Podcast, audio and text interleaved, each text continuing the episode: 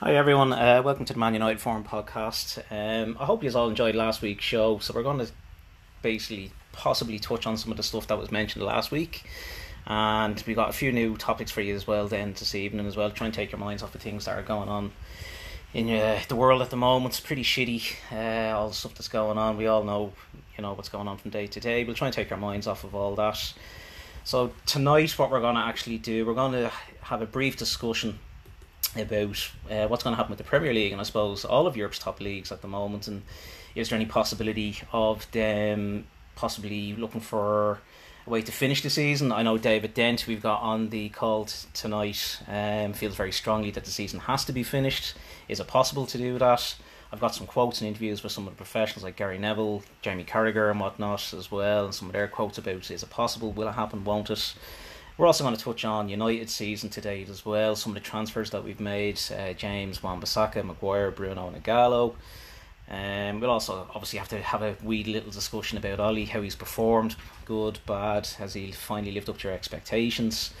Um, and we'll kind of try and finish it on a, a positive note. Um, so we'll see how we get on here anyway. So I'm going to bring the guys into it here and just wish you all, uh, hope you are all happy and healthy. Uh, so, how are you all getting on tonight, guys? Yeah, not too bad, yeah. Good stuff, yeah, good all stuff. good here, all good. Just one particular, I'll get this ball rolling here. I just want to say a particular warm welcome to uh, Grambo. Last week we had uh, Darren O'Brien dialing in all the way from Toronto at uh, 11 a.m. Um, I think Grambo's going to try and outdo him here. I believe it's about 2 a.m. or so in Malaysia. So how's things over there anyway for you, Grambo? Fucking humid, but nice. and you're handling the lockdown okay? The kids uh, aren't getting to you too much, and the wife It's, it's, it's a challenge. um, run out of beer in the supermarket still, so I'm having a hard time picking up any alcohol. That's the important, uh, the import, uh, important supplies.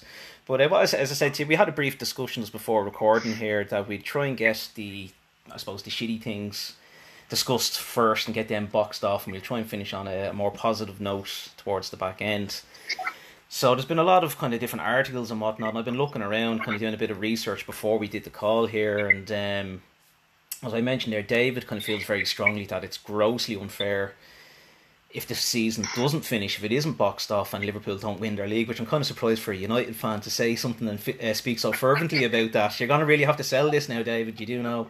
Um, I'm not sure. I, I don't know. I just find it very, very difficult. Funnily enough, I just read a Gary Neville interview literally about 20 minutes before coming on here, and he doesn't believe that we'll see Premier League football until August 2021. So, do you want to get the ball rolling on that one, David?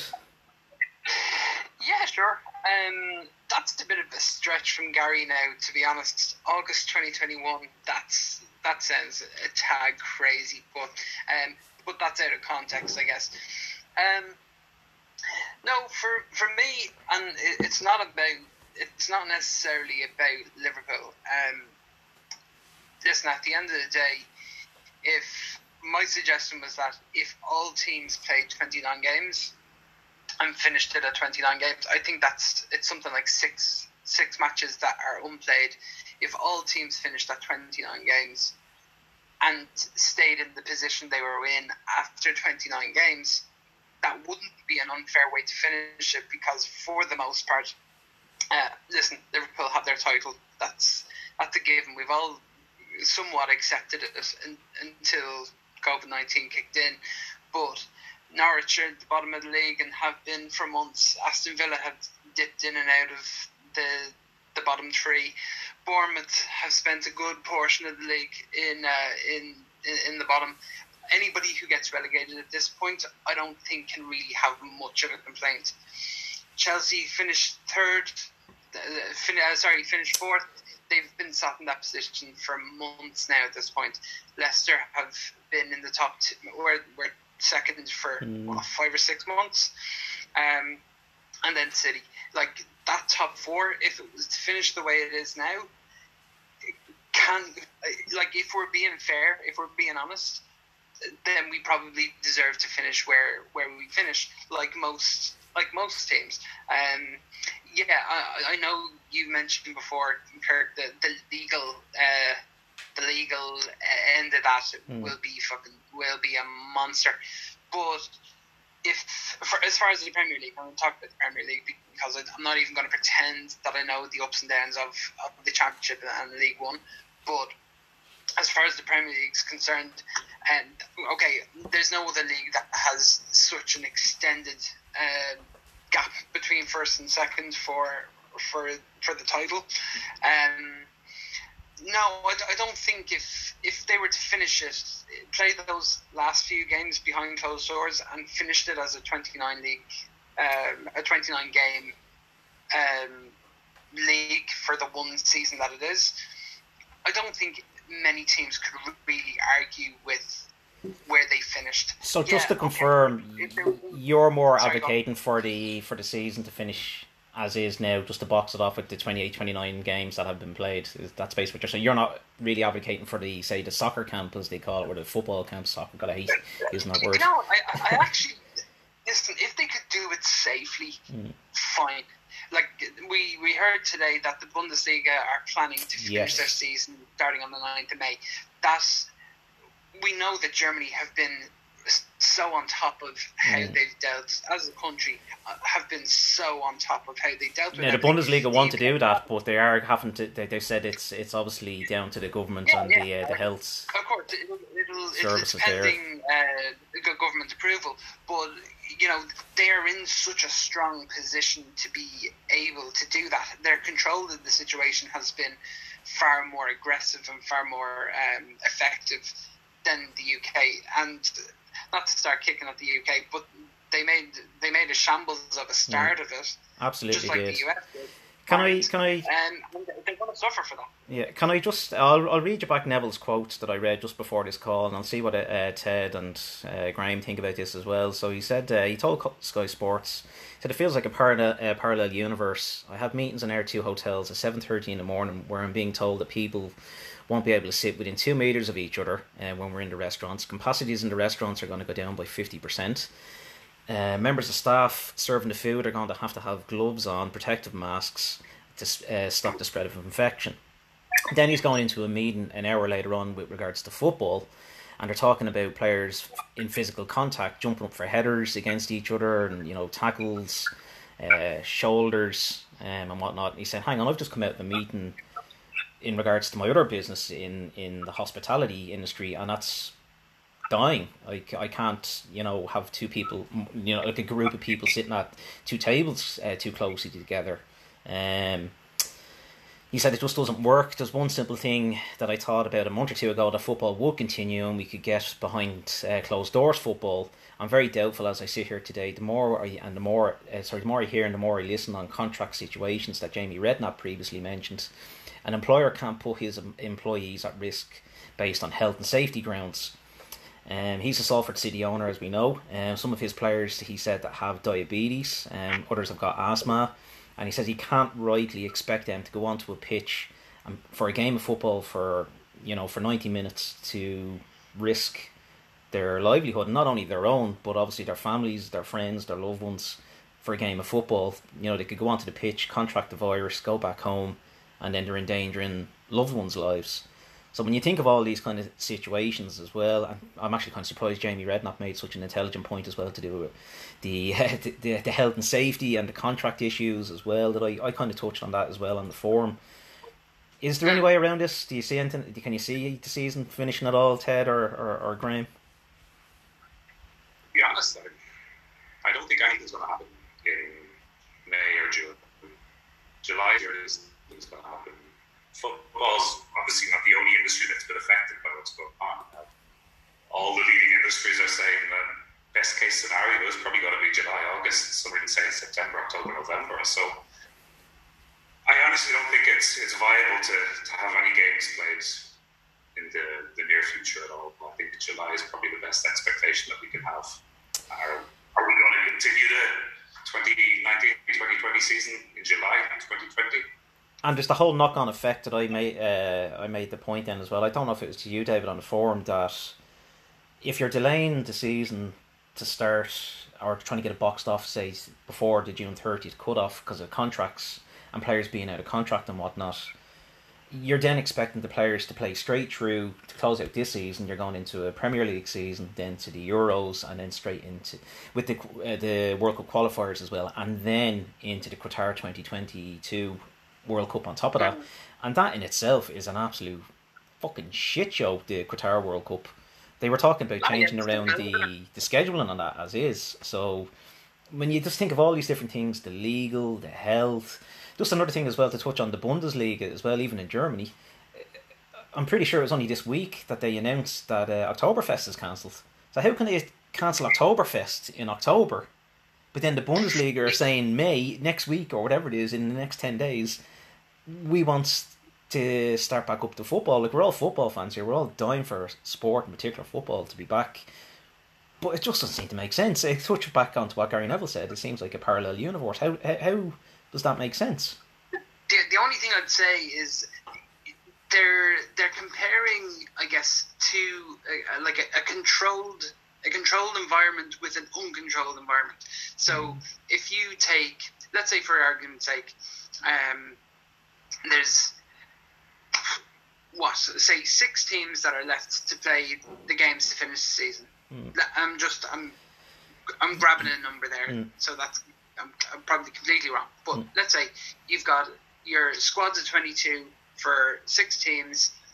Those players can be isolated to play those games behind closed doors. That that is something that is manageable. You can you can call it a football camp, whatever, but that can be done for the purpose of playing those games. Oktoberfest, you're talking about hundreds of thousands of people coming from everywhere to uh, to an, an event. If you're talking about staff in a hotel, they're dealing with people coming in and out, and of course their hotels are dealing with NHS are providing for NHS workers. So you've got people coming from hospitals that are coming in to stay in the hotel, and they're interacting with a, a wide range of, of different people.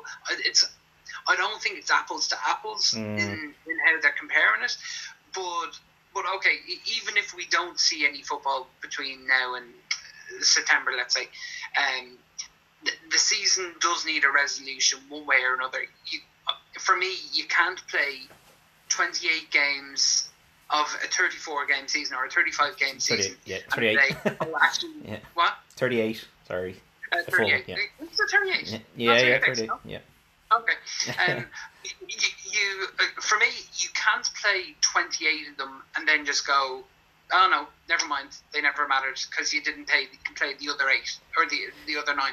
It it, it seems, um, yeah, it, it, seems it seems tough and it seems. Uh, I'm not going to say unfair in the rebel because yeah. fuck them. um, fuck them, yeah, absolutely. But uh, you know, if uh, I always kind of looked at it from the perspective of if it was us, if we were 20 odd points ahead and they tried to take a title away from us, I would be so fucking through the roof. We all would. I said that to you as well. We all would, and it's it's as United supporters, it's very difficult to sound, you know, as if you're being unbiased here and like, oh, like it's Liverpool, like you know, we're trying to call it exactly as is. If it happened to us, the shoe was on the other foot, we'd all rightly be pissed off. Like that's a given. But with something in this situation, there's certain aspects that overtake football and whatnot. Like you know, it's very difficult to do that. There's a moral standpoint as well that um, I think it was Jamie Carragher actually made the point. I think it was as well. Read some of these interviews.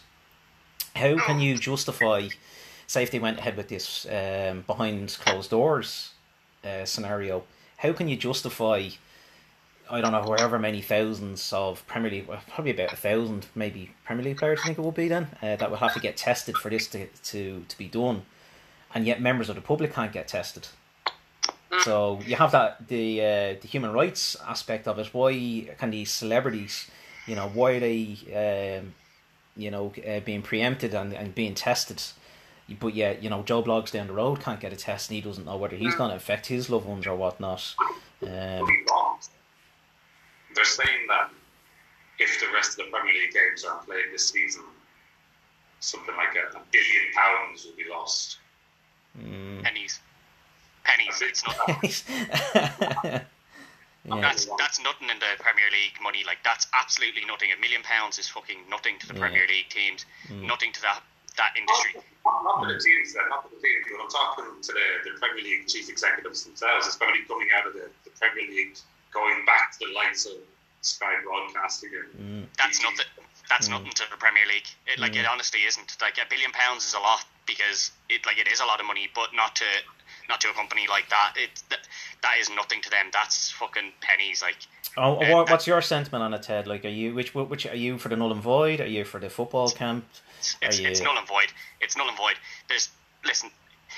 You, there's no way to, to do it fairly. There's no way that you can do it fairly. You can give Liverpool the title if you want. Like the title is theirs. Nobody, nobody's catching them at all. Like that's it they've won it. But what do you do about the rest of the league? And you can't do anything about the rest of the league because you have to play all those games. Like David said, oh well, some people have been in the bottom three for this long, and some people have been here. What if I? What if my next eight games? Like, what if I've played all the top six or top seven, and all my next games are the easier teams, and I'm in the bottom three at the moment? Oh yeah, well, sorry, just just the way the run of the games went, you get relegated because you played all the shit hard teams, and everyone else played the easy teams. Sorry, and you lose all that money as well. No, you can't do that to them. And if you do that, you have. It's not just the Premier League. If you play at the Premier League, you have to play out the Division One. You have to play out Division Two. You have to play out the Championship. That's way too many people, way too many games to play, and you can't do it behind locked doors because even if you test all those players today, uh, there's no nothing saying that they won't contract it during the time they get to the next game or the game after that.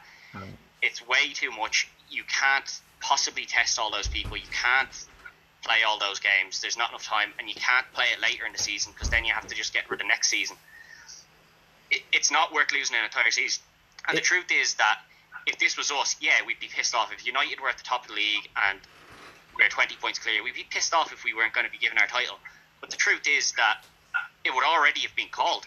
Mm. The only reason that if this was United, City, Chelsea, Arsenal, this had already have been called. Like they'd already have just said, "Listen, that season's not," and there wouldn't be this big a debate. You know, some would, say you're maybe being a bit biased there as a United fan. Or you're not. You're not no, saying it's, it's, it's, you think it's, it's because it's Liverpool in thirty years, and and it is. It's it's a massive because it's a massive draw for Liverpool. It's a massive boost for that club, and it makes a big point of another top team developing in Europe. Like. Mm.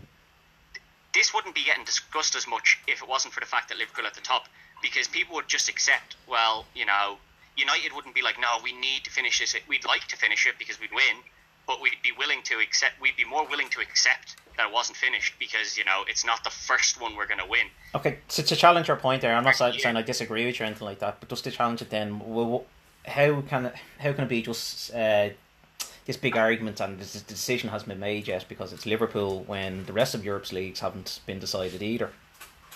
No, you can't just say this is because it's Liverpool. Like it hasn't been decided in France, hasn't been decided in Italy, hasn't been decided in Spain. You know, yeah, they're all hanging on t- uh, tender hooks here at the moment. Nobody's le- no league has been finalised. No definite decision has been made yet. So I no, think it hasn't.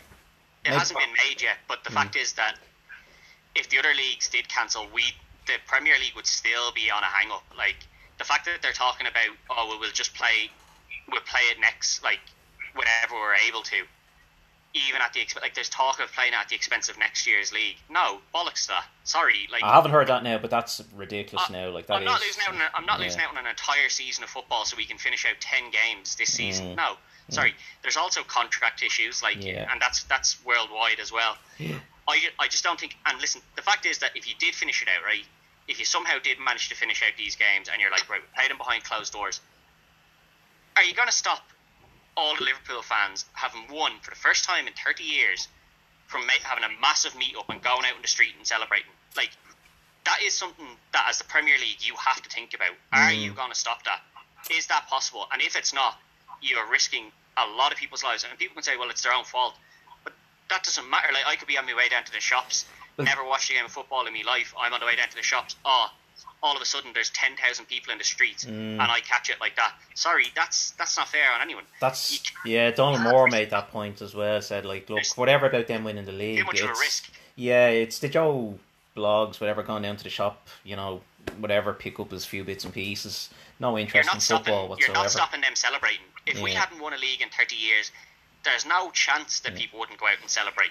It No happened in. France as well, didn't it? Shortly after they had lockdown or something, I, was chatting to the landlord and he was saying something like 5,000 fans showed up outside. They had a behind closed Yeah. doors match and then 5,000 fans showed up outside and they're all doing the usual, like, you know, singing, hmm. dancing, whatever. And it you can't, Yeah. it, it's just unfortunate. You just can't be doing these things that we're so used to taking, you know, for granted. We just can't do those things anymore. So, Yeah, and I- I've heard people make the point that like, oh well, if the Liverpool fans do that, then you just strip Liverpool of the title. Well, so what? Like, okay, now Liverpool haven't got the title. That's not what I care about. The fact is that it, once they've done that, it, they've already caused the problem. You mm, know, oh, okay, you took the, the title off Liverpool. So fucking what? Like, that doesn't heal anybody that's been given the coronavirus. Oh well, don't worry about the fact that you're now sick and that your family is sick because Liverpool don't have their league title anymore. That isn't. No one's going to feel better because of that. Like, there, it's it's not just finishing the games that you have to worry about. It's not just finishing the league. You have to worry about the repercussions outside of that as well. I'll try and finish on a little bit of a, a little bit of a positive if- I can, because we're kind of going on. We've all kind of had a little bit of a say on it and whatnot. But um, I found an interview then with uh, Oliver Dowden. I think he's, oh, I don't even really know who he is. He's a government official in the UK. Fuck him, whoever he is. um, basically, he said that it's possible to try and get, gain some interest back into football and whatnot. That some of the matches could be uh, aired on free. It'd be on one of the free to air channels like BBC, uh, ITV, UTV, whatever. So, if it does, if they do find a way around this, and there is some kind of happy medium met or whatever, or this coronavirus, I don't know. Hopefully dies off, whatever. We might get to see some football on some, you know, free to air TV. I don't know if that's a positive or not. You know, maybe make watching football a little bit easier.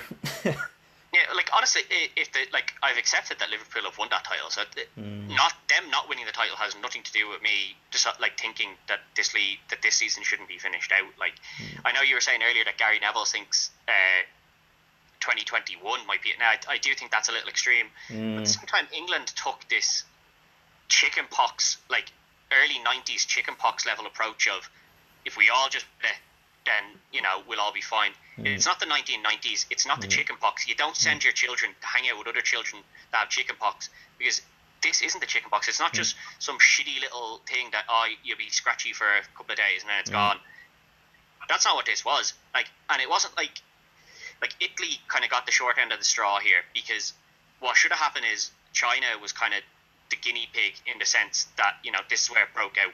But they lied about it. Like they actively lied on there's no problem, there's no this, there's no that. It doesn't. There's no problems, and they lied about these people getting sick, and they lied about how bad it was, and then people in Italy got it. So people in Italy were just like, well, China just kept going, and there was no issues there, and then it mm. turned out that China lied. So Italy became the guinea pig.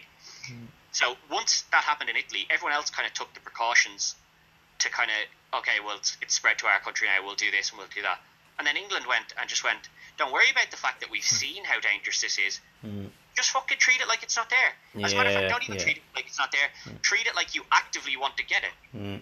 Like, uh, so uh, they're like England. Well, they're paying the price now. They really are. Like Bojo and all Right. had it, and he's. I think he should be all right now. And I haven't heard anything He's- else he's- really about he- that. But He's out of the hospital and all Yeah, now. But yeah. um, no, like England are in a worse spot than most other places. Like Germany are talking about, well, we might be able to get it back. Even if Germany get it back, that's no indication about England. Well, every country's going to be completely different. Yeah, like and how they and as you say, how how each country dealt Like Germany, with it. Germany locked down quick. Germany Yeah. locked down fast. They locked down efficiently as they always would. ruthlessly Uh, efficient. The Germans. yeah, they are. But like, if their league comes back, then people are going to have this idea that well, they got their league back, so Premier League won't be too far behind. No, Premier League will be really far. Behind. Well, that's a fair point as are really well. You might, that's a fair point that you make there as well. I'll try and really get this boxed off. That's a fair point that you make as well. Like if Bundesliga comes back, and then you might have Joe Bloggs out on you know in the UK. Well, if Germany's back, I want my fucking football back, and start kicking off about it, possibly. You know, and saying, well, they're o- they're okay, they're getting on with life. Why can't we get on with life? I'm sure you're going to get that all element. like retards. Because you, Yeah. yous all acted like retards and they didn't. That's why. Simple as. Yeah. Like, yous all treated this like it was some big joke and they didn't. And now, because they didn't, they're they're further ahead than you. Grand. Well, look, we'll move on. Um, I don't know. Sound off anyway in the comments below. Anyway, I'm sure this is going to keep on rolling and rolling anyway over the next couple of weeks and months and whatever else. But uh, I'll, I'm going to go uh, back to front now with this, with the schedule. And I did mention that we'll talk about the transfers, the transfer business that we did between the uh, the summer and the winter window as well, um, where we finally, I felt like the never ending saga with Bruno, and out of the blue, nobody saw this one coming. Uh, Ighalo signing from China. So I don't know what. Uh, well, I suppose the sentiments that I would make. Um, I when I was thinking back to it in the summer, I was actually quite happy with some of the uh, the business that we done. I think it showed to me immediately that we were going in a new direction. Um, that's why I was quite upbeat and you know I was positive, and I didn't feel like this the same kind of transfer windows that had happened previously with Louis van Gaal and Jose, and I kind of was cautiously optimistic. I know I was putting my neck on the line and you know ready to have fucking lumps torn out of me and whatnot, and creating the uh, the banner for the group and all that with all the new signings and the young lads and stuff like that. But uh, I was quite happy with the summer business. The only one that I was very iffy on, obviously because of the price tag, was Maguire, and I genuinely would have been happy enough to see Smalling stay. I felt he was an even match for him in some respects, maybe on field. I know I'll probably get a lot of people fucking disagreeing with that. That's fine. That's fair enough. But I will hold my hands up and I'll say, uh, recently, I think just before all this COVID stuff all kind of kicked off, I think uh, Harry's really kind of stepped up. I'd say probably from around maybe about December, January, February, and into March up to our last game that we played. I think Maguire's really kind of started to win me over a little bit. His performances were improving, but I think what really kind of done it for me was his, you could see he was a leader. He was speaking out more. Um, you could see. I don't know if it was him individually, but you can see a bit of an influence going across to, to some of the younger lads that were coming through as well. They seem to be a bit more level headed. I look at the way Rashford is speaking now compared to say eighteen months ago to two years ago. Um, it looked like possibly he might have been going down a slippery slope following Lings, that fucking knob. Um, but I think he's come a, he's done a 180 again there. Um, so I don't know. Like, have at it, guys. But who wants to say anything about any of our signings there and kind of kick the ball off? Well, just on on Harry Maguire, um, it, that in the summer felt to me like uh, same old, same old. We ha- we have this wonderful wonderful ability to drag the arse out of a transfer for weeks and weeks and weeks, even though we know it's going to be done and we know the player wants to go and we know this and we know that and we know all the little bits and pieces, we know all the details of it, except, uh, you know, Leicester or whoever wants an extra 10 million and we're going to try and fucking haggle them out of it. And in the end, we either pay what they wanted or they end up paying more. Uh, that was the only annoying thing with the Harry thing. But um, I, I can understand why people would have been maybe unimpressed with them because there is this comparison with Van Dijk, whether we like it or not. There is this mm. comparison because That's because of the price that was paid, and um, and and he, he's not he's not Van Dijk at all. And uh, I, I I think maybe sometimes like the bar is low well, it has been in recent years. Anyway, that's for fucking sure. God. As far as centre backs is concerned, it, the bar is low because uh, you've got Phil Jones, you've got Chris Smalling, you got Lindelof, you got Eric Bailly, um, and like all of these guys, for one reason or another, either they're injury prone or they're accident prone or they're all of those things prone or whatever. Um, you know, they've all got an issue, you know. And I know you were happy enough with to keep Smalling. For me, um, I, have no I've no ill ill feelings about the guy, but he's been with us for ten years and he hasn't become a leader. He hasn't stepped up to become what we thought he'd become. So I was happy enough for him to go. We all know nobody's just nobody's taken Jones. That like that's the only that has to be the only. Oh, he's he's going to be here long after COVID and all the fucking rest of it. You know, He'll be here with the next pandemic still, probably. um, any thoughts, uh, Graham, on any of the signings? Just say on on Harry is that he does he does the simple things well. You mm. know, he, his his passing is solid. His his clearances are good. He's a, a threat up up top. Like he's he's good. He's a good centre back. He's not world class. He's not amazing. He's not, but he's reliable, and he's mm. and, and and that's we, we've missed that for so long. Okay. Graham, anything to add about any of them? Continuing on to, to Harry Maguire, I, like yourself, lads, I really wasn't impressed when we decided to splash the cash out. It was mm. you know, mediocre centre back at best in previous seasons with Leicester. Uh, yes, he stood out with them because perhaps the team isn't as, as talented as, as some of the other top four teams are. But um, when it came to Aaron Wan-Bissaka and Daniel James, I was, I was genuinely excited about them more so than I was about Harry Maguire. But as the season has kind of progressed, Harry Maguire has shown exactly what he can do. And mm. At the stats, and I, I think we've conceded 30 goals in the Premier League this season. Only mm. two teams have been less than us. And a lot of that is down to, to him and the organisation of the defence and keeping, especially the, the fullbacks in position because, you know, our fullbacks have always been prone to, to, to getting lost going forward and, mm. and not coming back. But um, no, I'm genuinely impressed with him. I think he's he's deserved the, the captaincy. I think he's, he's taken it on well. He's he's showing his leadership skills with the, the younger lads around him. And he's, he's a solid player. I really do like him, I've got to say.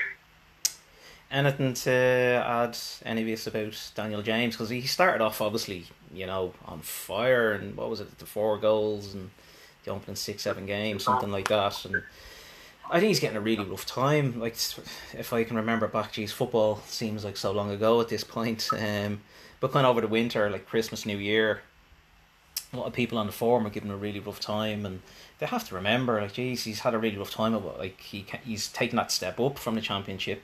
His dad died smack bang in the middle of all that transfer. He's going into one of the biggest clubs in the world, even though we're not performing like it in recent years. We still are, and it's a huge step up. But even just going from the championship up to the Premier League at such a young age, and he, you can see it. And he's not the tallest, he's not the most muscular, and not to say that you have to be, but the physical demands, like the pace that the Premier League is played played at, it's a big, big difference from the Championship. Yeah, he the, the lads are smashing him up because of the, the speed that he has. It doesn't take much. I think it was John Murray made the point, and it's it's totally true. Like the pace that he runs at, it doesn't take much to knock a player completely out of stride, going at that pace, and to cause serious injuries. Yeah, um, on Dan James, I, I think he's he's young, right? Mm. So like obviously he has a lot to learn about the game, uh, and he, you know, we talk about making this big jump up. It's not just the jump from uh, like a low level Premier League team to a, a top level. He jumped from the Championship right into what's expected of it to be a top team. Mm. Now, whether we're performing like one or not is is again, you're under the microscope when you like. If he played the exact same way he is now in every game for us, and he was doing that for fucking West Ham or something, mm. people would be raving about him. It's the fact that he's under. What, like Damien Rice? yeah, exactly. Like Damien Rice isn't that good. But um, I, I think, I think, I think the signings we've made have been good. Harry Maguire, I, I wasn't sold on. I said mm. it hmm. before. He's just. He's, he's just Shane Duffy, but with a higher price tag on him because he's English. That's all he is. Oh, uh, genuine. I still, I still, I still think that our defensive record has improved, but I don't know if that's down to him or if it's down to the fact that we signed Aaron Wan-Bissaka, who is the best defensive player, definitely in the league. Um, like Van Dijk is up there as well, but like in terms of just defensive work, mm. he's up there, and possibly like in the world, Aaron Wan-Bissaka is up there. Forget about anything else, just defensive work, and the amount of work he does he doesn't just do it on his side of the field. You know, he pulls in, he pushes forward, and he, he wins the ball back. Mm. So that actually takes there's less pressure on our centre backs now. So does Harry Maguire look better because he has an actual defender beside him, I, as well as like the likes of Smalling, and I'm not saying Giles, but the likes of mm. Smalling, they had you know an aging Valencia beside them mm. who was never a defender in his own right. So mm our defensive record is good, but I don't know if that's down solely to Harry Maguire. I'm not. I'm still not sold on him. I think he's he's fine. He's perfectly fine there. But like when we talk about the teams that we had as we did last week, the centre back pairings, he's never like not going to be talked about in that regard. Mm. He's never going to be talked about as oh how would he do in like the best of United teams. He, he's never going to take that centre back position, and that is something we're missing. Dan James, I think, is a sub player. I think we need to just accept that. Bring him on 60 minutes into a game, 70 minutes into a game, if you need, if you're chasing the game or you're, you know, you're trying to get the win, and have that lad like if someone's played for 70 minutes and then this little speedster comes yeah, on. Yeah, I think the problem is we just don't have somebody to take that spot at the moment. Now, obviously, the ideal name and the obvious one that's coming to mind is Sancho. Stick him on the right side. You know, you can give him the 60, 70 minutes and do well, a switch I, I, and put James in on the right and just, you know, rest yeah, whatever Sancho or whatever. I, th- I think we do now that we have Bruno. Before Bruno, I, d- I don't mm. think we did. But I think now with Bruno, we do have the ability to have someone play out there the likes of like. Would you risk though, uh, considering his impact? Sorry to put across there, the the impact that Bruno has had straight away. No, I'm, I'm, I'm not saying put Bruno out there at all. Mm. I'm just saying that you have Bruno in right, mm. and we didn't have Pogba either, which was mm. unfortunate. But if you have Bruno and Pogba there, then you have Rashford, Martial, and you know then Ighalo mm. as well, mm. if you want. So we do have people that can run those channels and then bring Dan James on. Uh, Ighalo, Greenwood. Yeah, uh, another one. Yeah. Ighalo, Ighalo, a strange signing, but mm. one that we needed because Rashford got injured and we needed a new centre forward. We couldn't only rely on Martial, and he's been mm. been brilliant for us. Like people, people were like, "This is a waste of time," but he's been brilliant for us. Now I still, I w- I'm not jumping on saying give him a, a two year contract or anything. He's doing the job that he's been asked to do. Mm. But the important thing is that he wants to be there, and you can see it like every interview he's given. He's it's a dream for him to play for this club. Mm. So when he gets out there, you know he's not given anything less than hundred percent. I think, I think, that's something that we've lacked a little bit in recent years. Absolutely agree. I think well, one of the big things for me, um, and it was Ali that kept on asking me, like I said, I think the uh, one thing that we've really got right with this transfer window is the mentality of the player. I think the, the ethos behind the club has clearly done a 180 from I think it was the uh, Athletic. Um, they ran um, a story at the back end of the transfer window, and I don't know whether it's true or not, but they were saying um, a lot of well, not the signings that we made. Um, we done scouting based on previous United players. So like Gary Neville with uh, Aaron Wan-Bissaka because he worked with him in, at the in the youth setup for England.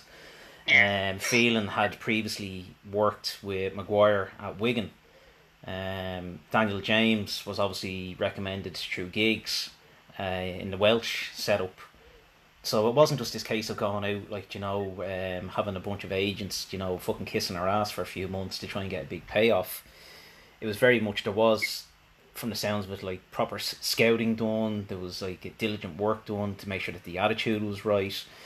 And that continues on. I, what I've heard of Bruno, I haven't heard a lot of him talking, but he seems to again fit that mold where he really, really, really wants to play for United. His hero was Ronaldo.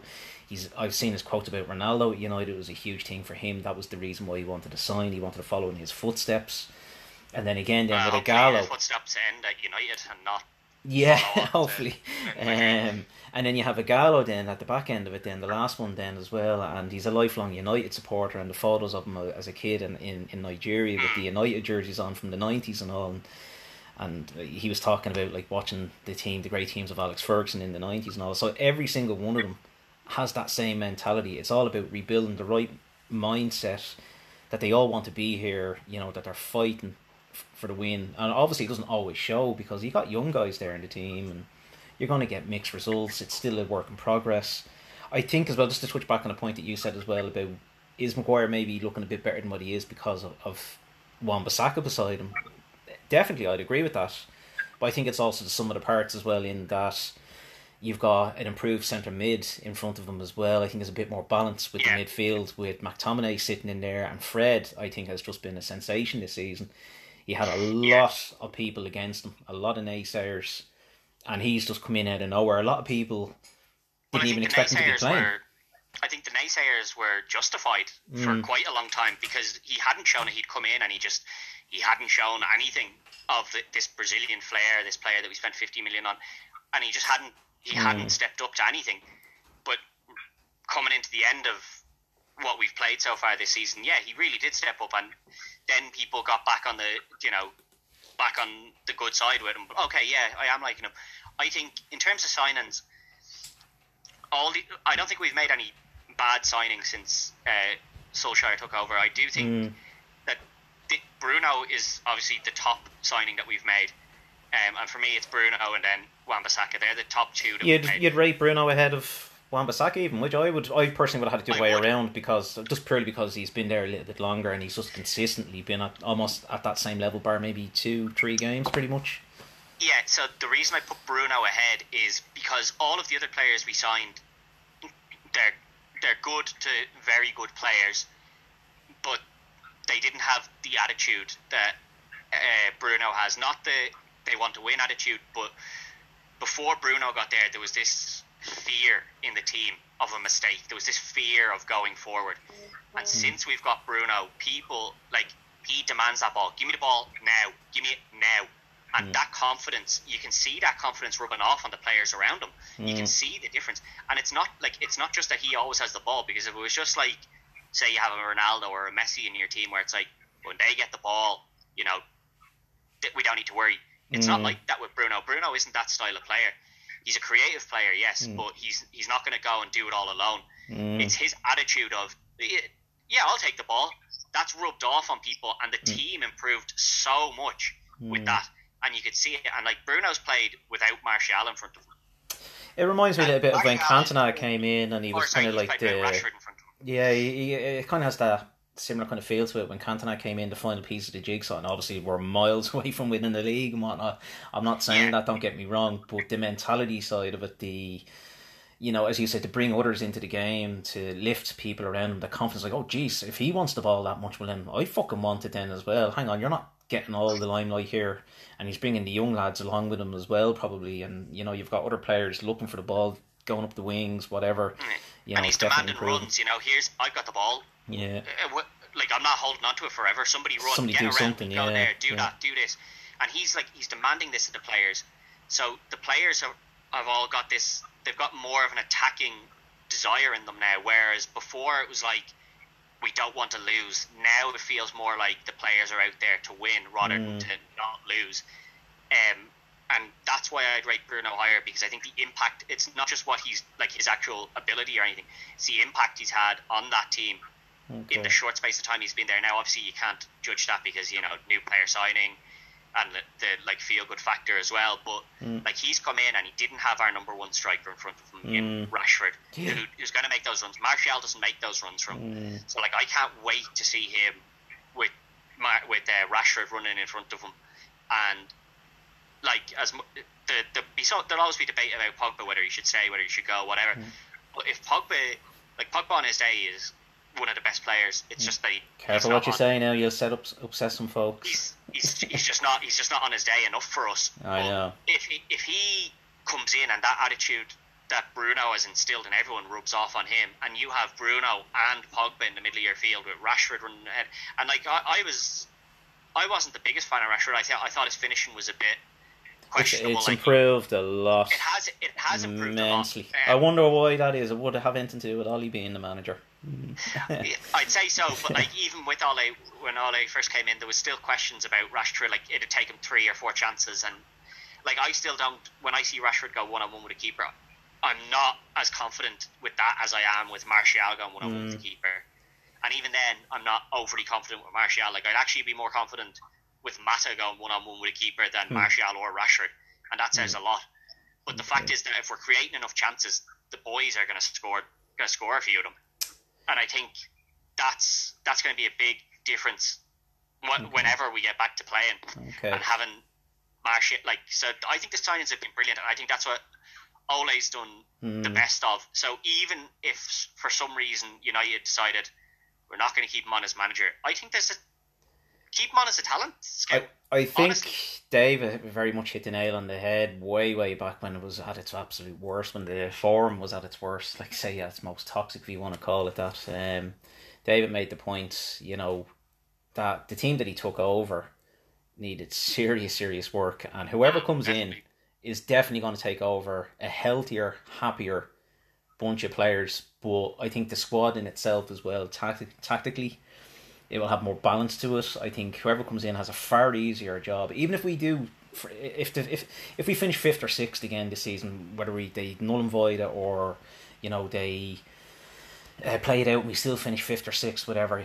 That to me, I doesn't really mean a whole lot because I think whoever comes in and runs with the ball from that point onwards will have an easier job than what Ollie did when he first came in. I think it's a bit of a thankless job, and I think David hit the nail on the head going back when it was at the form was at, at its most argumentative, at its most heated. Um, but just to touch uh, in there with the guys, well, David and uh, Graham, do you would you agree Bruno the most influential, the best sign that we've that Ollie's made, or would you put Wan-Bissaka or one of the others ahead? Or well, it's it's difficult to tell with, with uh, Fernandes at the moment because he's only he's only played five Premier League games. Mm. I know very thankful of the games that he has played, but it's it's too difficult to say that he has been the most impactful player. I think there's potential that he could perhaps be the most impactful player, but at the moment it's too early to tell. Uh, what I do like about him though is that he does get the other players riled up. Uh, they all want to just attack, which is what we need.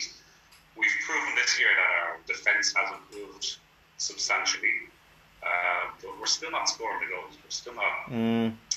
high as what we used to. I think we're we're down on it, but I think it's definite improvement on the previous four seasons. But that's because I think the last four seasons were just so fucking awful in terms of scoring goals. It's not still where you want it to be in the terms of a Man City or a Liverpool, obviously. Or, you know, I get what you mean completely there, Graham. Um, you would hope maybe with Greenwood coming on again, you know, what a fantastic season he's already had. Uh, I think it's 15 goals, 16 goals, I think it is. Yeah, yeah, yeah, double, double digits like, for sure. Wow, unbelievable! Like, and if you get him again improving year on year, and if you can add a Sancho in there as well, and if Pogba comes back as well, you have to remember, like, I, I, I know you said the goals scored isn't fantastic. That column isn't where we want it to be, but considering we're missing Pogba as well, and people say, "Oh, fuck Pogba, fuck Pogba," whatever you want to feel about him and his attitude and whatever else the numbers don't lie, and yeah, whatever about penalties and whatever else. I know everybody's going to be like, fuck up, Kirk, will you?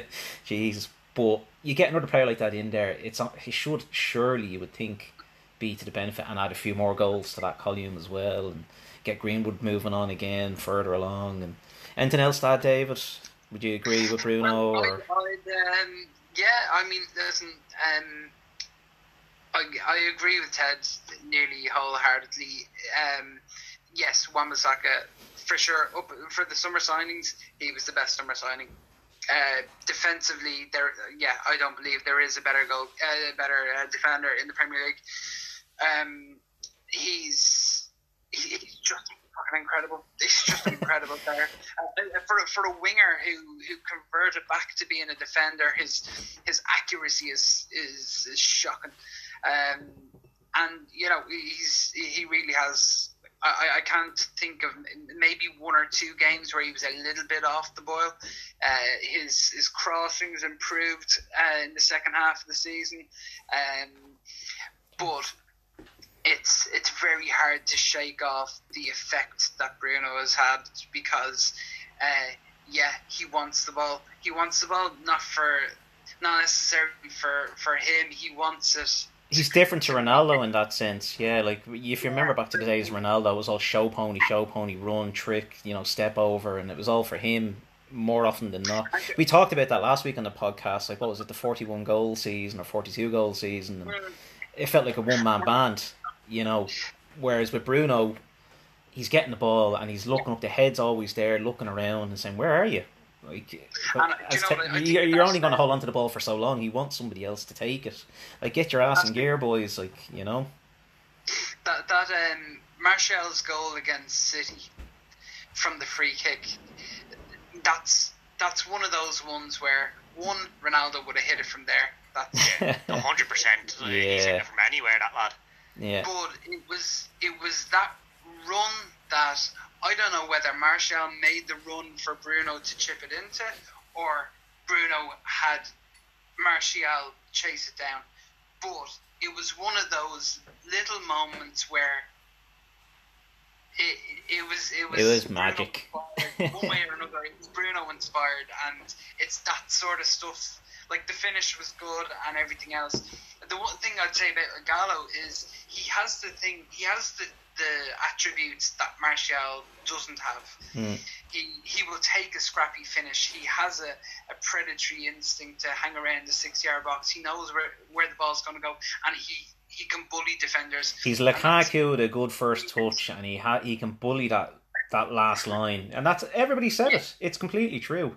He's a big fucking lump of a lad. He's strong. He's got pace.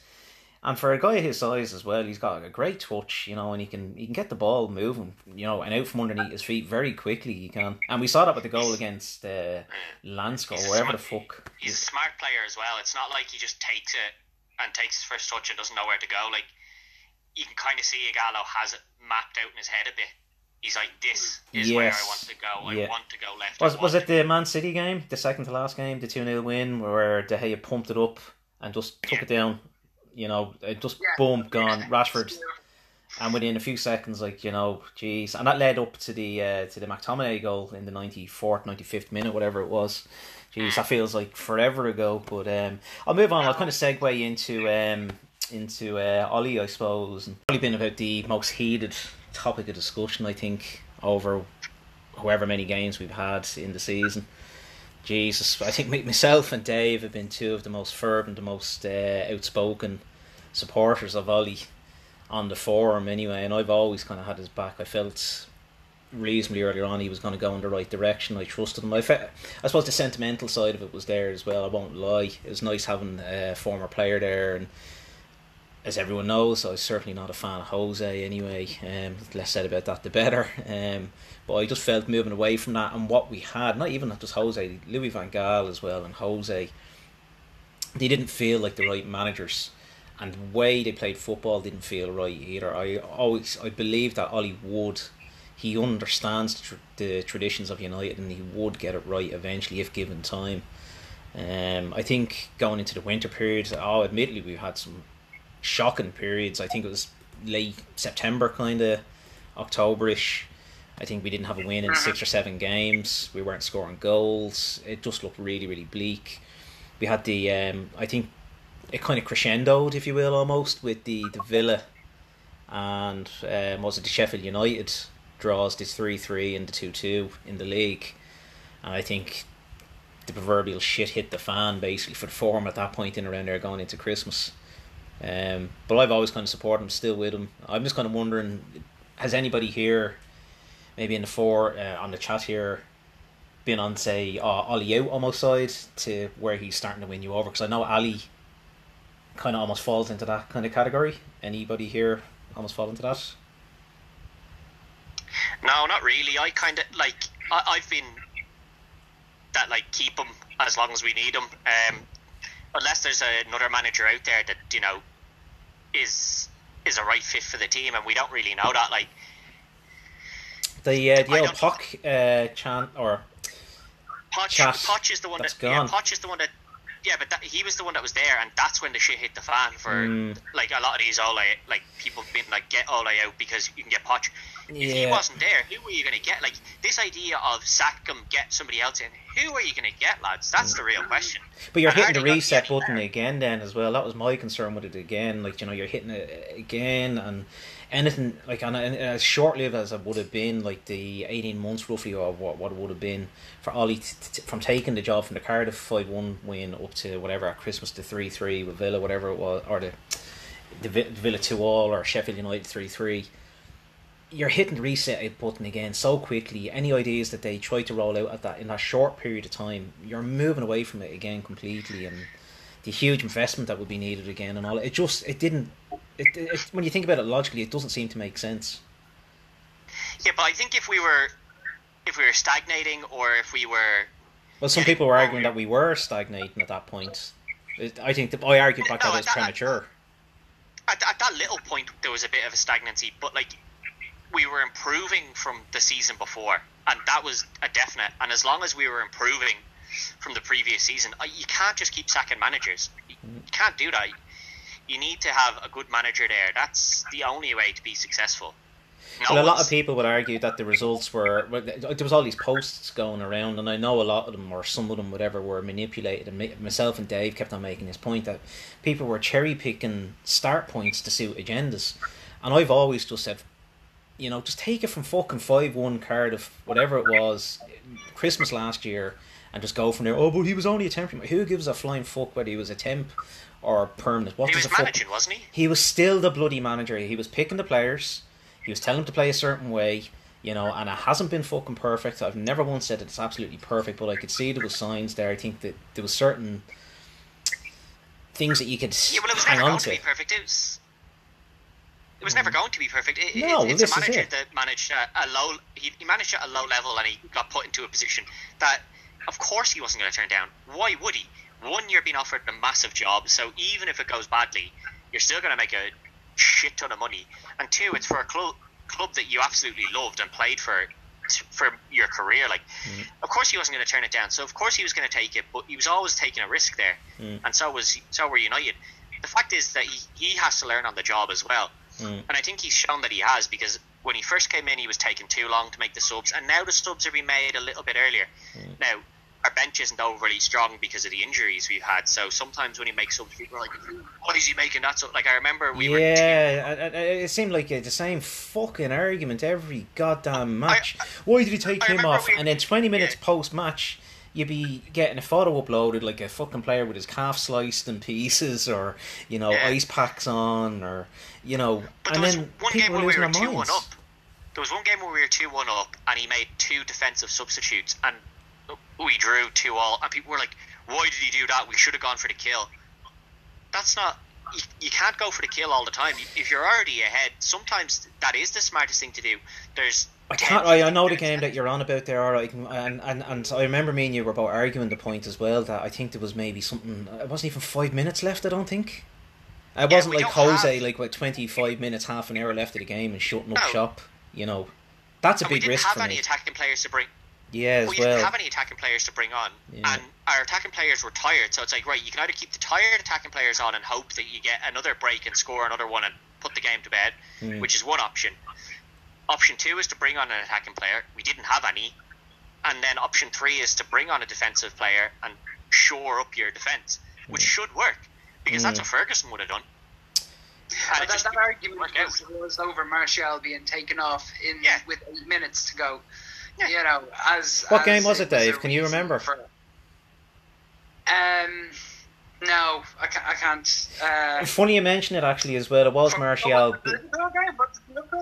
It was. It was definitely. It could have been actually. Um, I'm I'm not, I'm not sure, but it was definitely Martial because I remember then he put onto Insta then the big like the cut down his calf and it was like big six inch, uh, six inch cut like the studs went ripping right through his leg. And for the final, whatever, five, ten minutes of the match, whatever, everybody was losing their fucking mind on the forum. Like, why did he do that? He cost us the game. He needs to go. All this kind of stuff. And so it's like, just wait and see what happens. See what the reasons are behind it. There might be a valid reason as to why a certain player went off. You know. Um, anything to add, Graham? Like positives, negatives. Where do you think he's excelling? Where he's where is where is he failing? Or Oh, to be honest, I've never really been a staunch supporter of him, or have I really been against him either. I've kind of always been you're sitting on the fence. the, the wait and see what happens. You have to Yeah. remember he hasn't even had a full season under us yet. Mm. He joined Racing last season, and he's only got 29 games this season, so he needs a full season at least before. And that's a fair point that you make there as well about the full season. Like he, this, he, and he still hasn't because his fucking COVID shite. And he's like, we're- we're- it's very hard to judge him. You really need to see a manager coming in at August and going all the way through, and then really judging him at the end of that. Um, Has he had a bad season though? Is is also the the question. Like up till what we have now, like if the season ended today, is it a bad season? I'm sure you'll get a lot of people on the page saying that yes, that it's not good enough. Like draws against the likes of you know your Villas and and The Sheffield. United and the, the, the results against the bottom sides again have been shocking, but that's been uh, consistent. And you don't have the wins against Man City and Spurs, we this is- But then people will argue it's it's it's very it's for me it's eerily eerily eerily fam- familiar to the Louis Van Gaal uh, term in terms of the, the the results because we were he fucking picked up wins against the top six sides for fucking it was nothing to him like he said ah you know we, we, our fucking record against the top six with Louis Van Gaal was absolutely incredible. But then the flip side of it was we were fucking getting mauled by the dog shit bottom end relegation fodder, and the same kind of things happening now again a little bit with Ollie. And people are saying Well, it's, the, well, it's the same issue though. It's the issue that we weren't breaking teams down. We're Yes. great on the count. We were great on the counter attack under Van Gaal. We're great on the counter attack under Ole. The question is why we weren't able to break teams down, and it's because we didn't have the players to do it. We've now signed a player that has shown that he has the ability to do that in Fernandes. Now, had we signed, you, you can say ifs and buts. Had we signed him at the start, how would we be doing?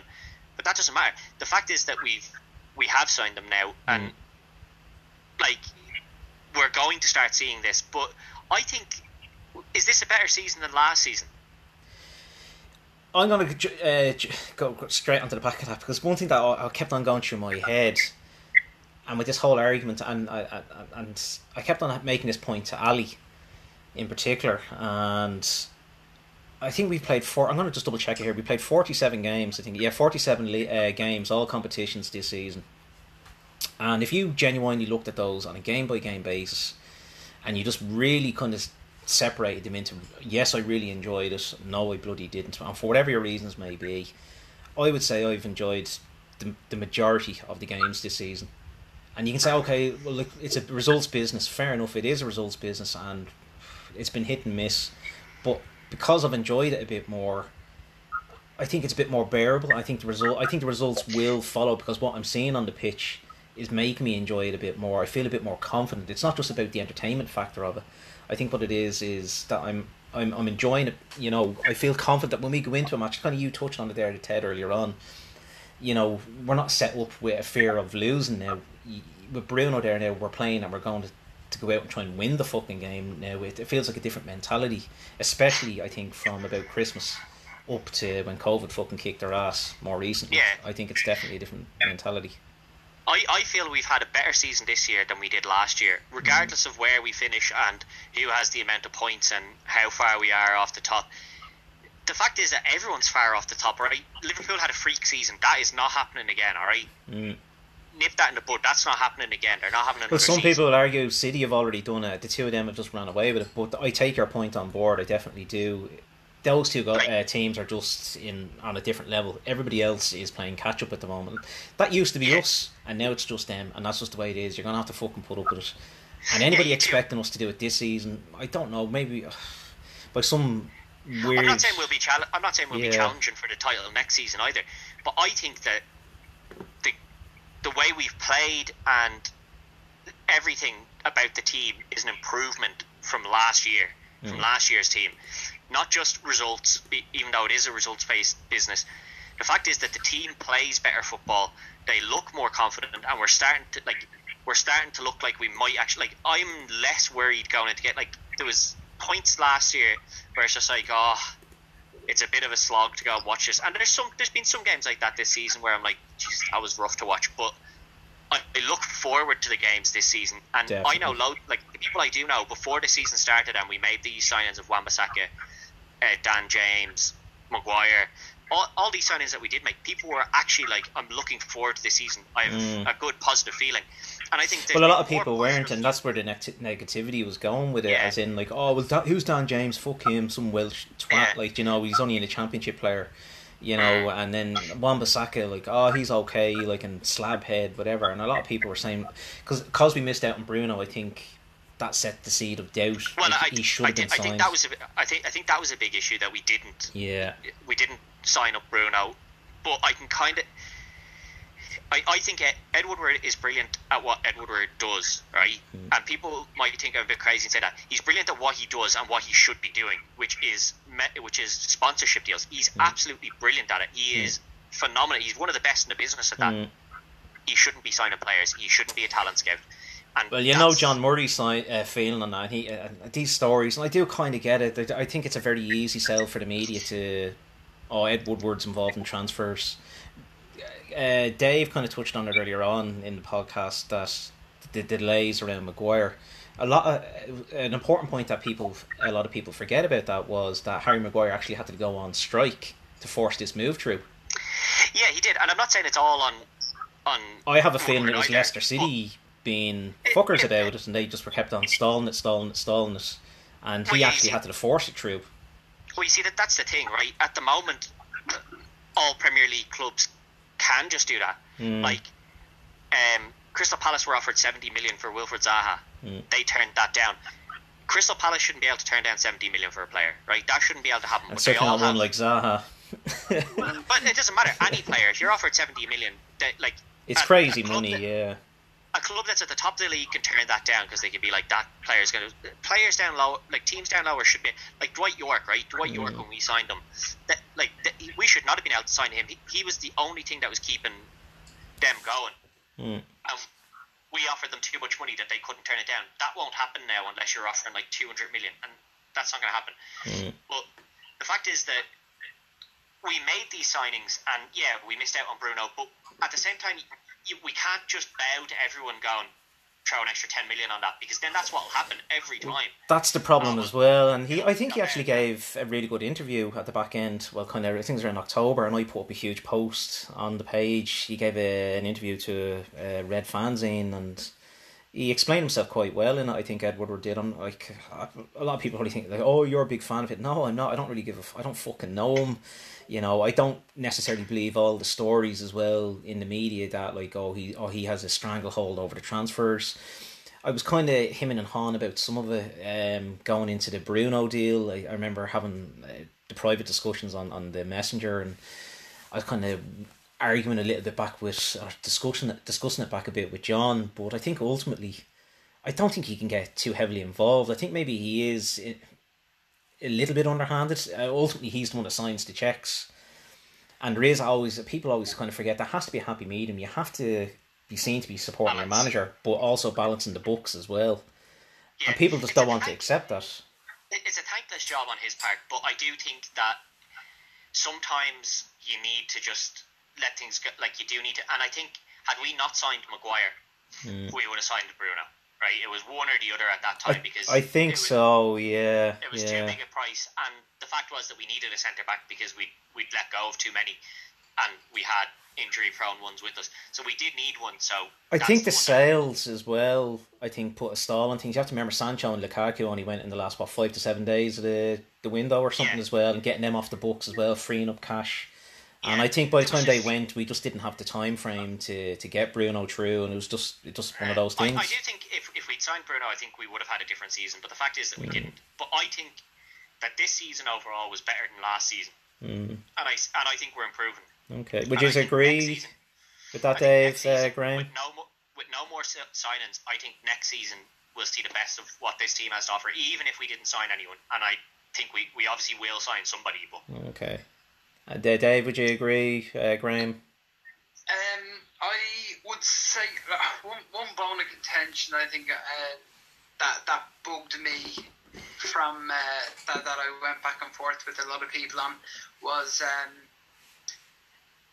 listen. We know that Ole has no very little experience, um, but that shouldn't take away from the job that you do. So.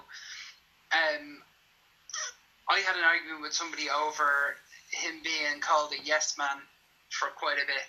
And what he's actually done is a very ballsy thing.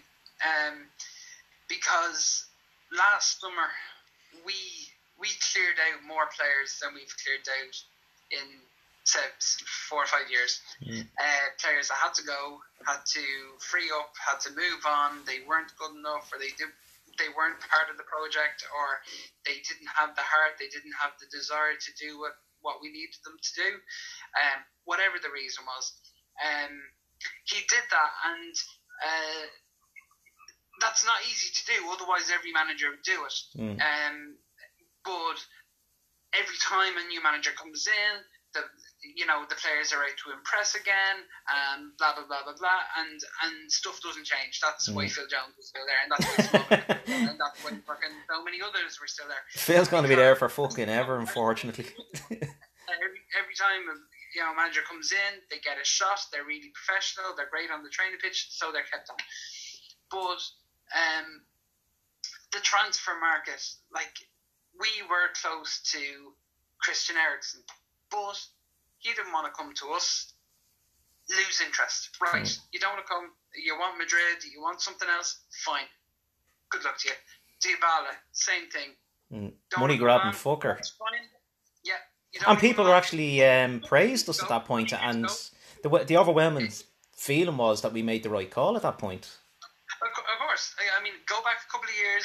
That's Di Maria. You throw a couple of couple of zeros at the end of the paycheck, and they're coming in. Mm. But the thing is, is that he obviously knows who he wants, Mm. and the players that we have signed from uh, Bruno, Ighalo, um, Wan-Bissaka, Harry, they wanted to come to the club and wanting to be there and wanting to fight for something and, and believing in what what it is. And the thing was is that we left the squad short. Mm. All right, there, there's there's no doubt about that. That's one of my one of my I guess that one of the things I'm a I'm a big fan of Ollie, but one thing that I'm disappointed in was that uh, I didn't feel there was any reason why Bruno couldn't have been pushed over the line. Um, Well, a lot of people, yeah, it, that is a pet, pet peeve, I suppose. Like that's the bone of contention. They're saying, well, like if Ollie picks his players, he should have got somebody in. Do you know? And that's why they were using this to a stick to beat him with, if you will. And not to forget that uh, Inter left it to the to the last day to cough up for for uh, Lukaku, Yeah. and they waited for the transfer window to be closed before making a move for Sanchez when we couldn't do anything about it. Now, the the point that I'm going to make is. Uh, only in naivety, or maybe just intentionally, he put faith in the fact that he had uh, he had Wan-Bissaka, he had Shaw, he had uh, Brandon Williams coming through, he had Greenwood, he had Pogba, he Mm. had um, Greenwood, uh, sorry, uh, Rashford, and Martial, and these were going to be uh, what he was going to put his faith in. And of course, we know we lost Martial for six weeks, we Mm. lost Pogba forever, we lost uh, Rashford, and they all were gone at, at different Mm. times and, and things felt really shit for a long time. But the thing Yeah. is, is that we we know where we're going. Mm. We know we can see what the plan is. We can see what what what he's trying to achieve.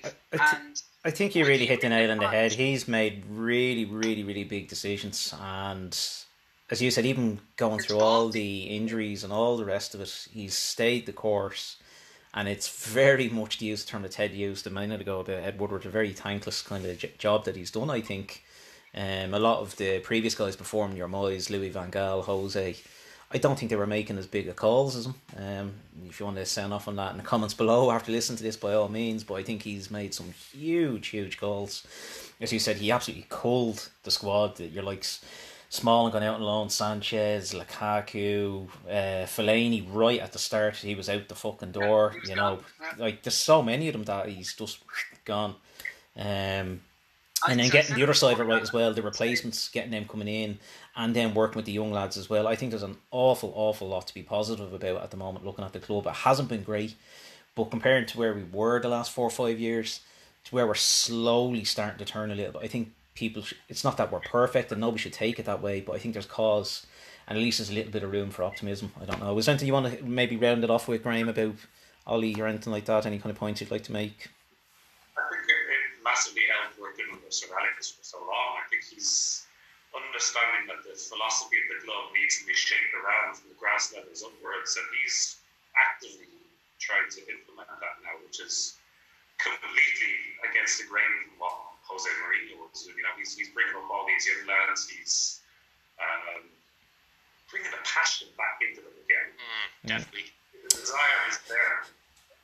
Just- Whereas- Yeah, just to touch on um, when we had our break there. Now Dave told us just when we had a little break there in the podcast that Liverpool have after signing, well, they're due to sign Timo Werner, and we had a little discussion between the four of us while it wasn't recording. That we have a better history of making talents, uh, world class talents, rather than just signing ready made big stars. Our record in that regard isn't the, the best, and we briefly t- touched on Greenwood. So is it maybe right for Ollie to go looking for a wide attacking player in the mold of a Sancho maybe and putting all the focus on Greenwood for the next five, six, seven, however many years it is and really developing him? Is that the right way to go? Are we jealous at all of Liverpool signing a Werner? Do you want to run with the ball on that one, Graham? Uh, no, Liverpool could have him all they want.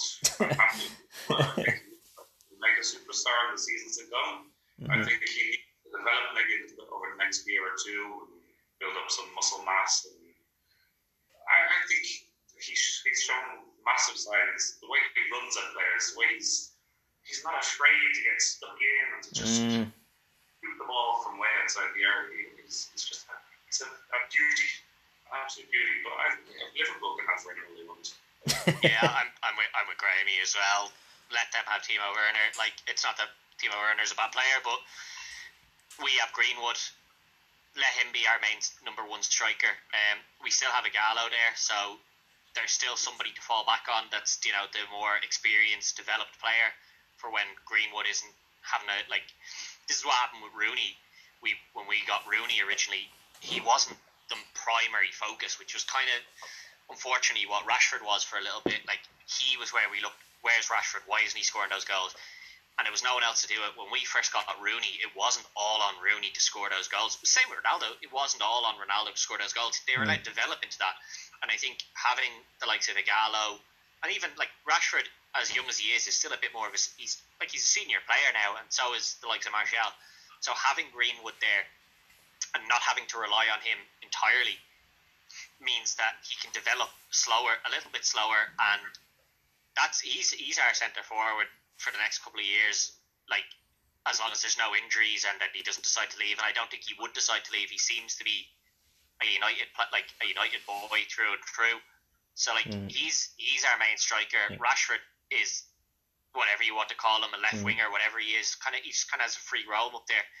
So you have Rashford, Martial, and then you have Greenwood in the middle. Mm. Then it, whether he stays or goes, at the moment we do have Pogba, you have Bruno Fernandes, and then whatever signings we do make, you know, we have a night like. I have a feeling. I don't know. It's yeah. I, I have a feeling. I'm not obviously it's not on that level anywhere near it at the moment. But I have a feeling Ollie kind of wants to move towards what Liverpool are doing with their front three. He wants a nice mobile front three and I can see you can see it already with Rashford, Martial, and Greenwood. That maybe in another eighteen months, two years, we'll really start seeing the benefit of a, a pacey mobile front three where they can interchange and they'll just be ripping the back, the fucking back lines to pieces. So we're not sore about missing out on Timo Werner. What about Haaland? Because that was a big bone of contention as well a few no. months back. That's, that's, that's, a, that's a, um, a point um, about Man United, uh, not to sound arrogant, we shouldn't have to convince a player to come to us. Right? There's something seriously wrong if you have to, like a club of this size. If Haaland, uh, now listen, the, the lad looks like a serious talent. No I have actually haven't seen a lot of him. I'll hold my hands up. I haven't seen a lot. I, uh, I, I, I, I, watch every now and again the Champions League, like some of the matches, like uh, when it gets to the knockout stages, the group stages. I'm not really that bothered see, with the, the handy thing with watching Dortmund is that you get to see a bit of Sancho and Haaland mm. in the mm. in the one go. But now he looks a talent, but let's be honest, he spoke to like seven or eight clubs beforehand, and he hoarded you know, himself out. Enough, fair enough. Well, he's a Raiola player. Like, fairness, um, um, from um, Leipzig to your next team. Now, in fairness, Dortmund are an amazing club for developing players. Mm. So uh, I'm not, I don't have any feelings about it. But if he's not sure if he wants to come to United, Grant, off you go. Wasn't there an issue as well about the uh, Raiola wanting uh, sell-on rights or something like that. I can't yeah, really remember. Jog, jog uh, I can't really remember. Correct, Sam, I'm either, it was either sell-on rights or image rights or something like that. But honestly, I think it was like, sell-on rights. Yeah. They, they, they, yeah. If he didn't want to be here, fuck him give them up. I think yeah, it was a very strange one because a lot of people were saying we were right with the Dybala one, as in like, well, if he doesn't want to be fucking here, you know, fuck him. And the gas thing is, people say the same about Pogba. If he doesn't want to be here, well then fuck him. But then when Haaland comes along and then, oh, we fucked up the Haaland transfer, it's like, well, hang on, no, he didn't want to be here either. So why the fuck are you hating on Pogba? But you're hating on Ed Woodward now and Ollie and, and, and oh, we should have fucking got this done because he goes and scores a hat trick and what with, with his first three touches. But yeah, that's fucking great and all that, but he still didn't want to be here. Like, so what's the bloody point? The, the, the funny thing is about Pogba, and I don't want to get too too down ah. podcast on its own, but mm. it, you know what? If like he's he's 15 goals a season at plus, if if he if he fancies it, I mean, like what we need to sign kind of starts to slim down a little bit if you've got if you've gotten committed. my my only worry is how committed is he going to be and for how long. Uh, I, I said the other day in a comment, I don't I don't trust the camp that uh, Mm. because it is a camp. Pogba comes with a camp. Uh, I don't I don't trust it. Like he he says the right things and he makes the right sounds for the most part, but I just don't know if if you get a bad run of games. Like we- we've been playing really well recently. We've scored a load of goals. Happy days. Uh, if he wants to be involved when we're like that, but not be involved when the shit hits the fan. Yeah. Like, at the end of the day, Like I, I, I, I get a lot of fucking hassle for sticking up for him and all that. Fair enough, but I I haven't defended the guy in a long, long time, and some of the stuff that I just put up now at this point, it's just it's a running joke. Uh, there's no point in even getting into it anymore. So yeah. uh, I do agree, though, kind of. I meant from the perspective of, in addition to what we've got, in addition to Bruno, Yeah. Martial, uh, Greenwood, and all all this great talent. I think that's maybe a clever move, maybe by um, Ollie as well. Maybe that he's thinking if I get a few extra extra these other players in and around Pogba and I minimalise his impact, as in I don't want him to be feeling constantly that he's Bill, Billy Big Bollocks. Basically, you know, I, I run the show here. You take that away from him, take his ego away from him a little bit, and see if he actually really wants to step up to the plate a little bit. And we'll soon find out. It, you know, we're going to find out this summer whether he wants to be here or not. You're going to call his and that was something that we discussed a while ago. Was if you had Bruno in there from last summer, Mm, whether he wanted to stay or go didn't matter because you had that creative influence and because he, he's he's every bit as creative as as Pogba. Bruno is, is every bit as creative. So mm, you're not you're not if we had him in longer, you're not getting pissed about by Pogba or Okay. or Raiola or whoever. yeah. Okay. Yeah, well, I don't want. I don't want to get too bogged down on Pogba, but th- this is my thing. People talk about is he a great player? Is he not a great player? He has all the talent. He has this. He has that. Here's the fact: he came into a team and he he was the centerpiece of the team, and he didn't really do a whole lot. All right, he didn't make the team insanely better. Mm. And people said, well, that's because of the players around him.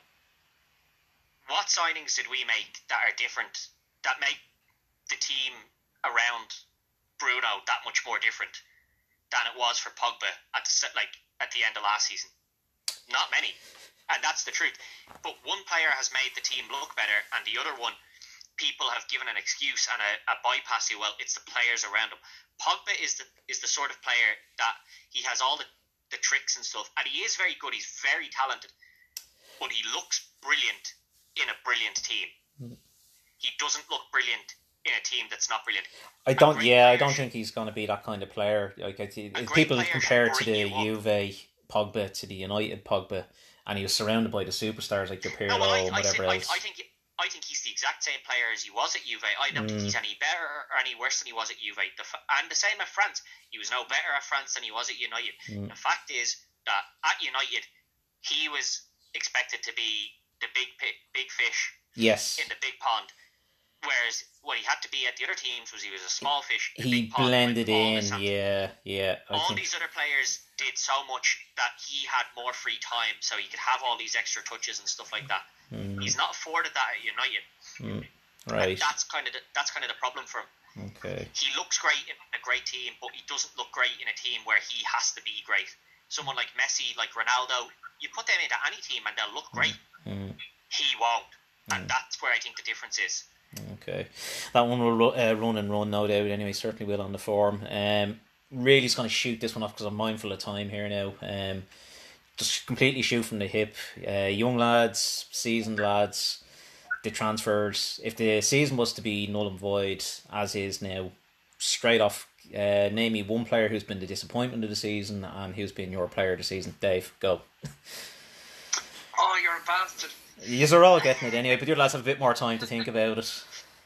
Yeah, that's really much it. Um, do you know what? Um, I said shoot from the hip. Come on, quick, quick. no, no, no. We, we both we both made the signings, but uh, I'm I'm really happy with Rashford's improvement this season. Would you say he's their best player to see? Would you say he's our player of the season? Then that's what I'm saying. Who do you think has been our disappointment of the season, and who's been our player of the season so far?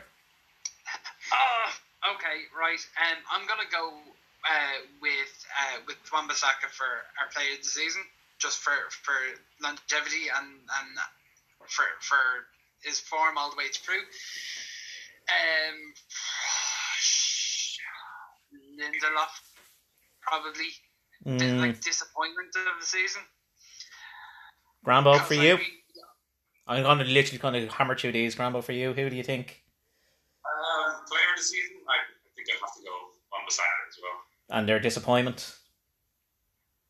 De Gea. I was thinking the same with De Gea myself, Ted. Yeah, I think yeah.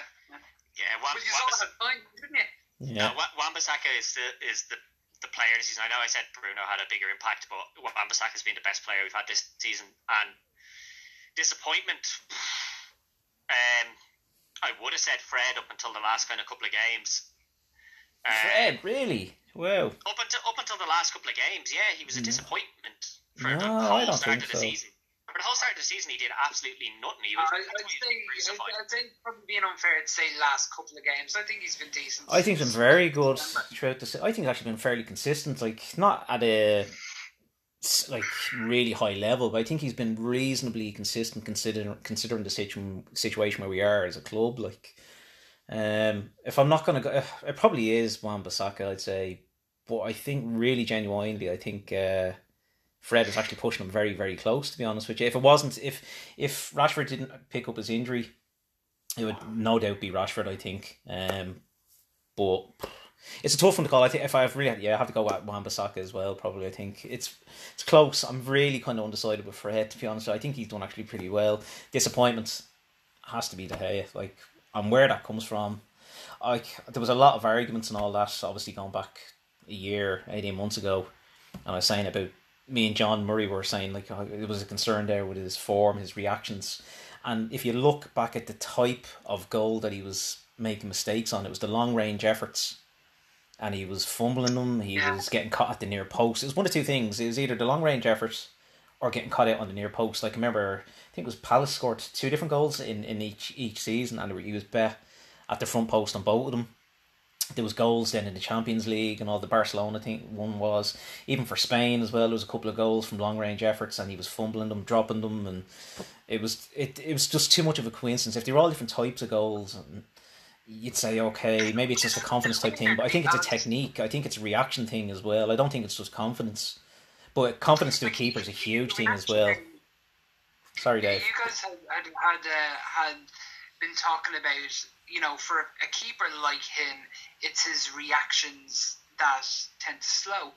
But what he's he's not missing is the close range stuff, which you need to be quicker for, and that's the the puzzling bit. When the, from long distance, you've got oh well, someone like De Gea has I'm- got so much time to decide what to do with it. I don't think it was so much for me. Uh, John was really kind of banging on the drum about the, the the reactions. I think it was more kind of maybe technique. I don't know. Maybe he wants to use. it. I don't know. I don't want to putting words in his mouth. Something like that. Yeah, I think it's more kind of maybe technique or his concentration. And then to tie in with the concentration, and you have the confidence. When you have this thing happening repeatedly, it just eats away at you. Then it, that voice in the back of your head gets bigger and bigger and bigger. And it's just it's the it's the it's the bull in the china shop now. It is in his head. That's what it is. There's also the question though: is it has he been bad, or is it just that he, you know, he was so good the previous seasons that these slight mistakes are magnified because he was so good before that? Like all keepers make mistakes, all of them. The, Mm. the best of the best and the worst of the worst. They're always going to make. There's always going to be a few mistakes there. You know, silly little ones. Um, but he's just been so good for us for the last couple of years, and I think that kind of weighs into why people think this season's been so bad for him Mm. because they expect the the expected standard from him is so much higher. Like everyone expects him to be much better than everyone else in our team. I think it's because as well, like the last three, four seasons, as you say, he really did set a, an incredible standard.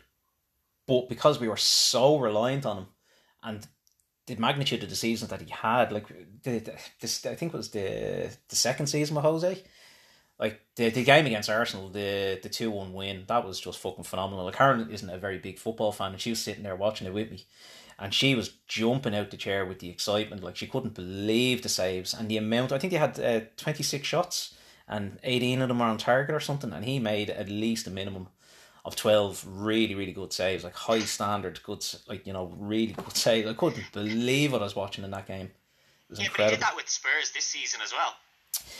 Like he, he had a great game. He's had his as well. Like, games. Don't had- get me wrong, but I think it's just because the blunders are just so, and it's happening. It feels like it's happening it's so often now. They're not like small games that they're happening in. It's like it's happening against City. It's happening. You know, they're they're happening in in big games, and like the two that he conceded against Burnley. were Yeah, just- you're you're. Uh, I I get where you're coming from, Ted, but it, you can't. I, I don't. I, I can't wrap my head around why you would be so solid for four years, and then over like eighteen months, twenty months, be making like that mistake against Everton. I'm sorry, that's a huge fucking mistake. it was. Yeah, Yeah, it- it- should he, should he be making that mistake?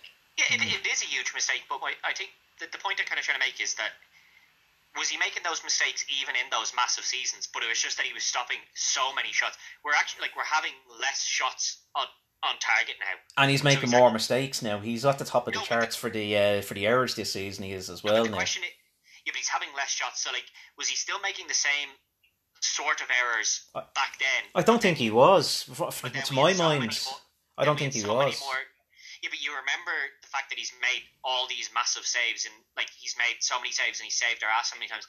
He's not being called on as much to to save our ass as much now. So these mistakes kind of get more highlighted because they're now costing us games. Whereas back then, you know, he was keeping that clean sheet.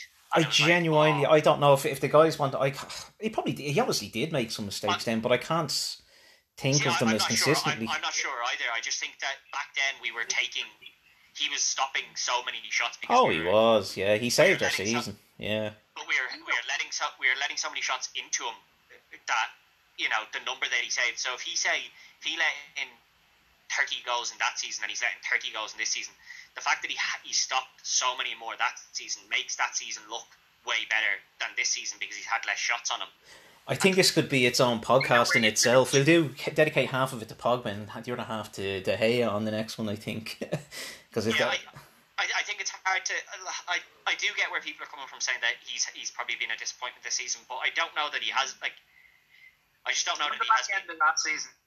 mm, yeah, I don't know. It's just it's hard to judge him because it's Well, hard to judge him because he's just been so good in the last few years, and it's difficult. I know because it's kind of like Rooney in the latter years. You don't want to be speaking badly about him, and if you, if you do say something bad against him, like I said it on the forum as well. If when you start talking negatively against De Gea now, it's reminding me very similar to the conversations that we had Rooney in his latter years, where he just wasn't performing to the same level.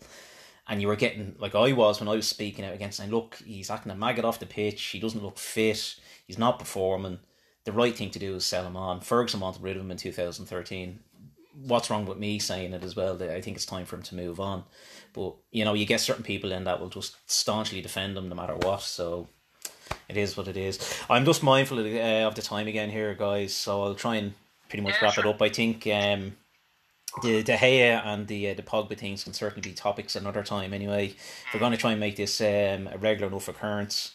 You know, there's certainly um, plenty more to pick at there now. with Those two players, I think. Um, I just want to again a, a big, big, big thank you to Graham for dialing in tonight. I think he's probably fallen asleep in his chair there.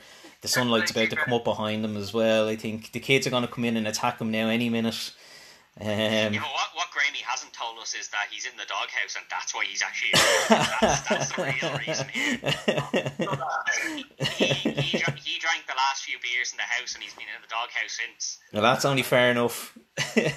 share the wealth, Graham. Share the wealth. And I look at genuinely, I do appreciate it. As I said to you last week, we're going we're going global with this.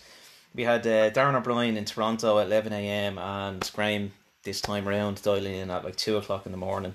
But I just want to say, uh, wherever you are, just kind of keep healthy, keep happy. Uh, we'll get through this, you know. And it's not ideal times at the moment. I just hope you know this discussion, this podcast has kind of helped take in uh, people's mind off of things for the last hour and a half or so, whatever.